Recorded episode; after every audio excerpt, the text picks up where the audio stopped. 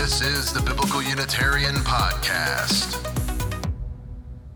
Hey, what's up, everybody? Welcome again to the Biblical Unitarian Podcast.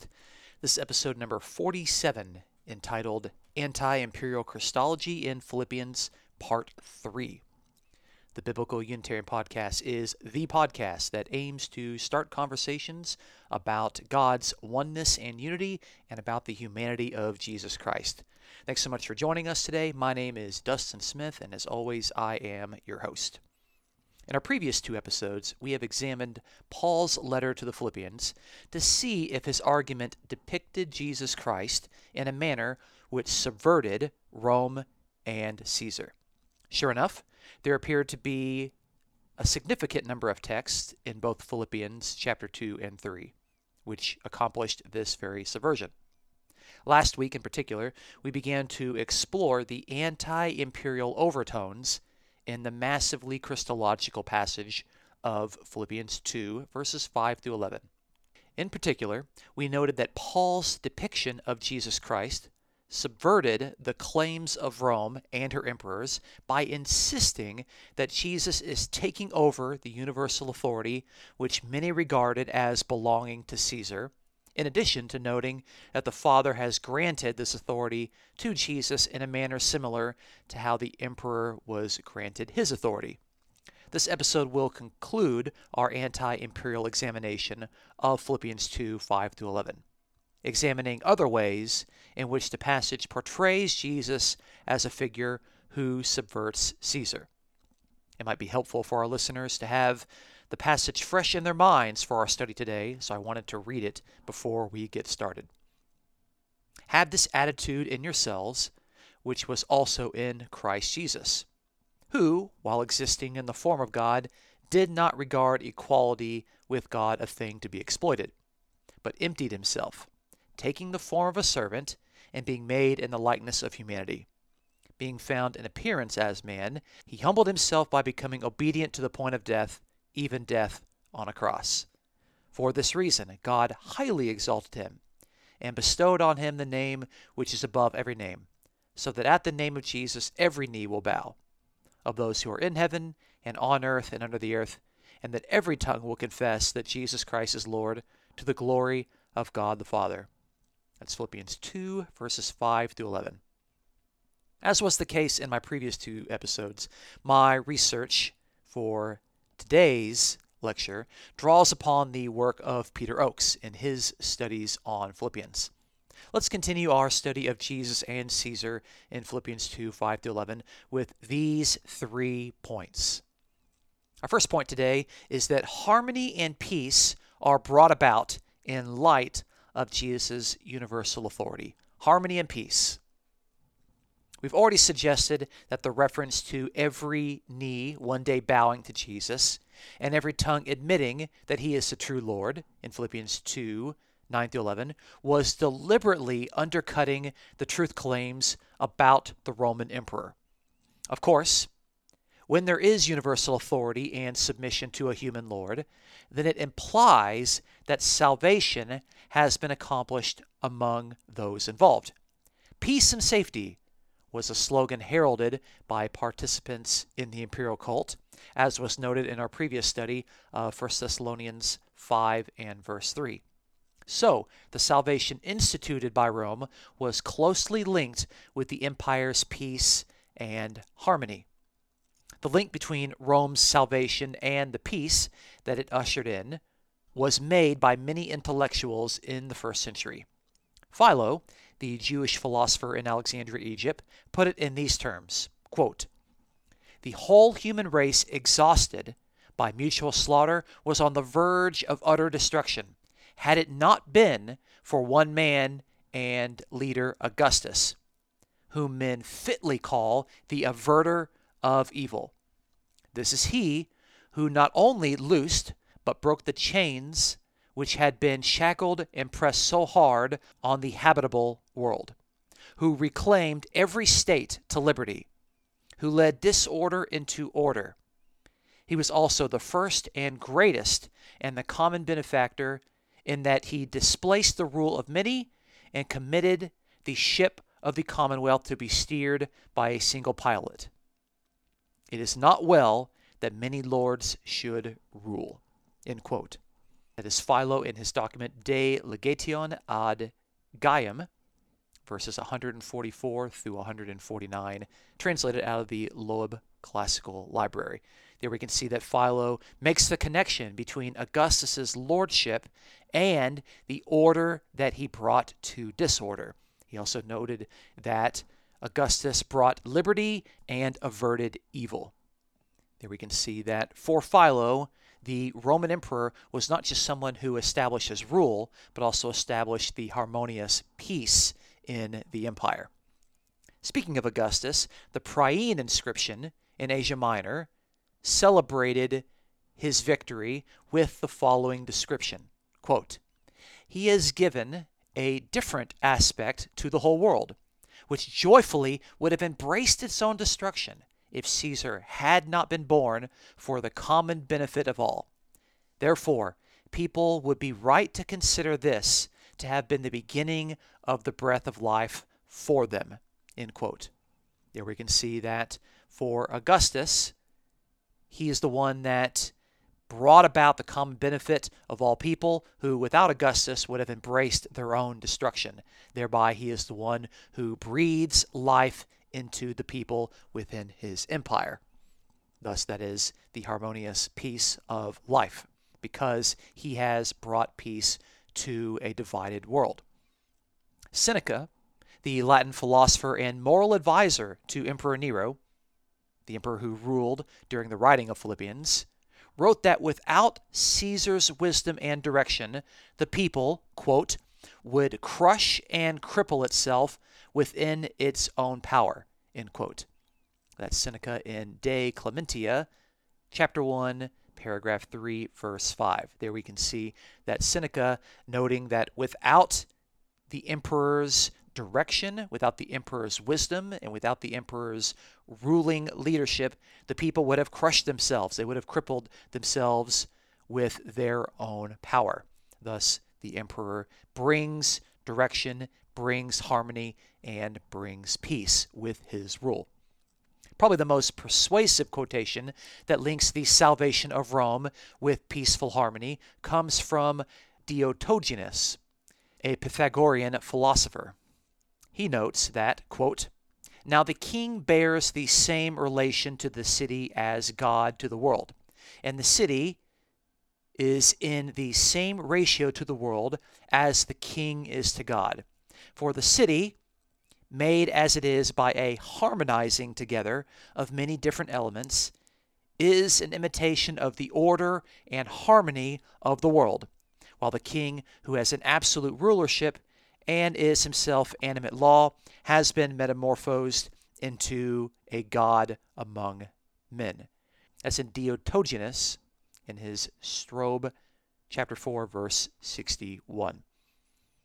It's important to note the connection that this author makes of the earthly ruler to being a god among men, specifically because this ruler brings about harmonizing peace among the people of the city that God does for the entire world.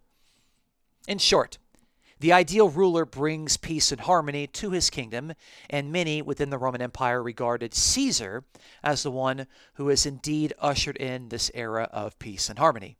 So for Paul to argue that it is the risen Lord Jesus Christ who is due the bowing of every knee and the confession of every tongue, it indicates a time when there will be no wars or disasters that will divide the people from making such a universal confession. If every knee will bow, then the people are not split on whether they should give allegiance to Caesar or Jesus. Rather, the exaltation of Jesus begins an era of peace and reign that will culminate in every person acknowledging Jesus' rightful position as Lord of the world, a world which will be at that time in peace and in harmony with Jesus' rule and reign. Our second point today is looking at the naming of Jesus in Philippians two and verse nine. There we're going to look at the naming of Jesus. Upon Jesus' resurrection and exaltation, God bestows upon Jesus the Father's authoritative name. This name indicates that God has shared his rule, authority, and divine privileges with the exalted human being Jesus. This, by the way, is why the most exalted descriptions of Jesus in the New Testament are depictions of Jesus after his resurrection and exaltation. The Roman emperors also operated in a system with shared names, bearing authority, power, and the right to rule. Although Augustus was considered to be the first Roman emperor, his name was regularly passed upon his descendants as an authoritative title. The name Augustus was linked with almost all of the Julio-Claudian emperors, and it appeared widely on thousands of coins in addition to numerous inscriptions. In addition to the authoritative name Augustus, the title Father of the Country, or Father of the Fatherland, was bestowed upon almost every Roman emperor in the first century. As a reminder, the ruling emperor was understood as the Son of God, with God being his deified father, the former emperor. So the implication would be that the title, Father of the Fatherland, being bestowed upon the ruling Son of God, indicated a passing of authority, often from a father to a son. Therefore, for Paul to regard the authoritative name that God the Father gave to the risen Lord Jesus as the name above every name, this is clearly a subversive jab at the Roman emperor. For the emperor himself was the only person in the Roman Empire who could ever be described as the one bearing the name above every name. In light of the Jewish principle of agency, God can invest his principal agents with his authoritative name, and this is exactly what Paul describes in Philippians two nine. For Paul and his Philippian converts, the authoritative name was not Augustus, it was Yahweh. And Yahweh shares this name, the name above every name, with the exalted human being Jesus. Therefore, the emperor of Rome does not truly possess the authority of the Father of the Fatherland. It is the risen Lord Jesus who has received this name from the true Father, God the Father. This point is almost certainly why Paul notes in Philippians two eleven that submission of the peoples to Jesus is to the glory of God the Father. Our third point today is that Jesus defines the ethics of his followers with his example. Jesus defines the ethics of his followers with his example. The Christological passage of Philippians two five through eleven is not merely a depiction of the person of Jesus. It begins with an ethical imperative for Paul's readers to, quote, have this attitude among yourselves, which was also in Christ Jesus, end quote. That is in Philippians two, verse five. In other words, Paul expects his readers to take to heart the act of Jesus as something that can tangibly be emulated and followed. Jesus' example defines the ethics of his followers. The same was said of Caesar, namely, that Caesar's example shaped and formed the ethics of his people. A variety of first century authors admit this point, so they are worth quoting in full. Plutarch, the famous first century author and biographer, put it in these words, quote, "But just as a rule, if it is made rigid and inflexible, makes other things straight when they are fitted to it and laid alongside it, in like manner the sovereign must first gain command of himself, must regulate his own soul and establish his own character, then make his subjects fit his pattern," end quote. That is Plutarch in his document Ad Principum Inerdutium, seven hundred eighty, verse B. There we can see there that Plutarch is pointing out that the ruler has to first regulate his own behavior, and then he will make his subjects fit this example, fit this pattern.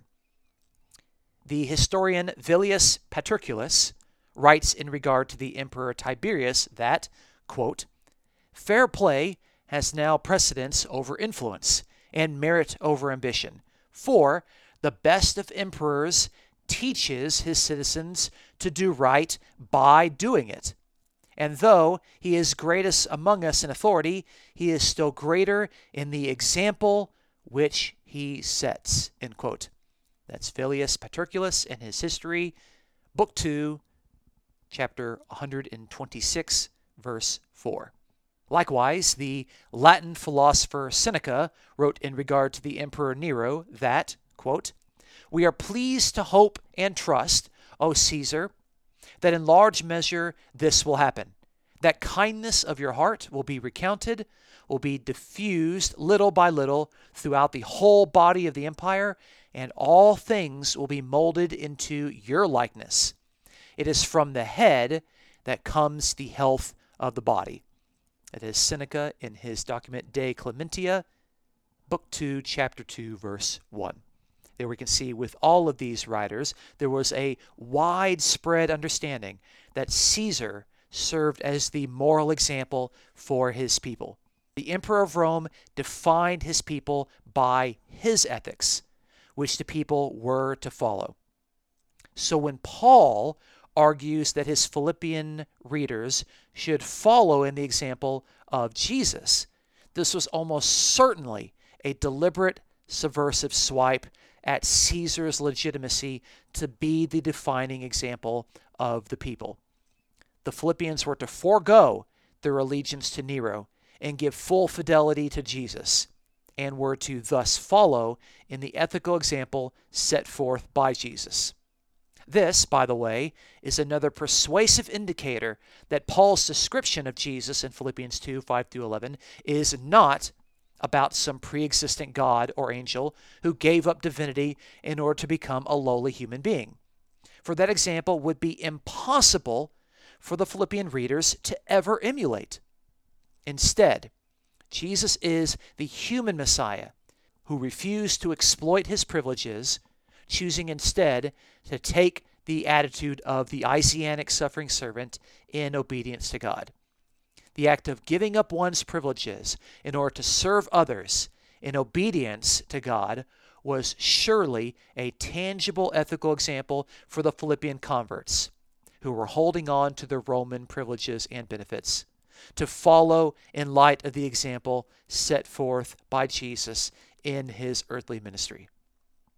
So, in conclusion, we have observed that, number one, Paul's description of Jesus Christ in Philippians two, five through eleven subverted the Roman emperor in many ways, thus drawing his readers unto sole allegiance with the crucified and risen Lord Jesus. The universal authority which many felt ushered in an era of peace and harmony did not belong to Caesar, but instead to Christ. Number two, we saw that Paul further subverted Caesar in favor of Jesus by highlighting the authoritative name bestowed upon Jesus by God the Father. The successive Roman emperors would receive the authoritative name and title of Augustus and Father of the Fatherland, legitimating their rule. However, Paul insists that it is Jesus who has received the authoritative name from God, and that this God was the true Father, empowering the true risen Lord, Jesus Christ, with authority and dominion. Number three, we observe that in the Roman Empire, where Caesar acted as a moral and ethical example that was to define his people, Paul argues that Jesus Christ, who gave up his messianic privileges in order to serve others and obey God, was the one who sets the real example for the Philippians. Philippians two, verses five through eleven, deliberately undercuts Caesar's claim to harmonious peace, his authoritative name, and his role as the moral example of the people in favor of the human being Christ Jesus. If you enjoy the Biblical Unitarian Podcast, please consider supporting us with a small donation. You can check out this episode's description for a PayPal link. Thank you so much for joining us today. My name is Dustin Smith. Until next time, you folks take care.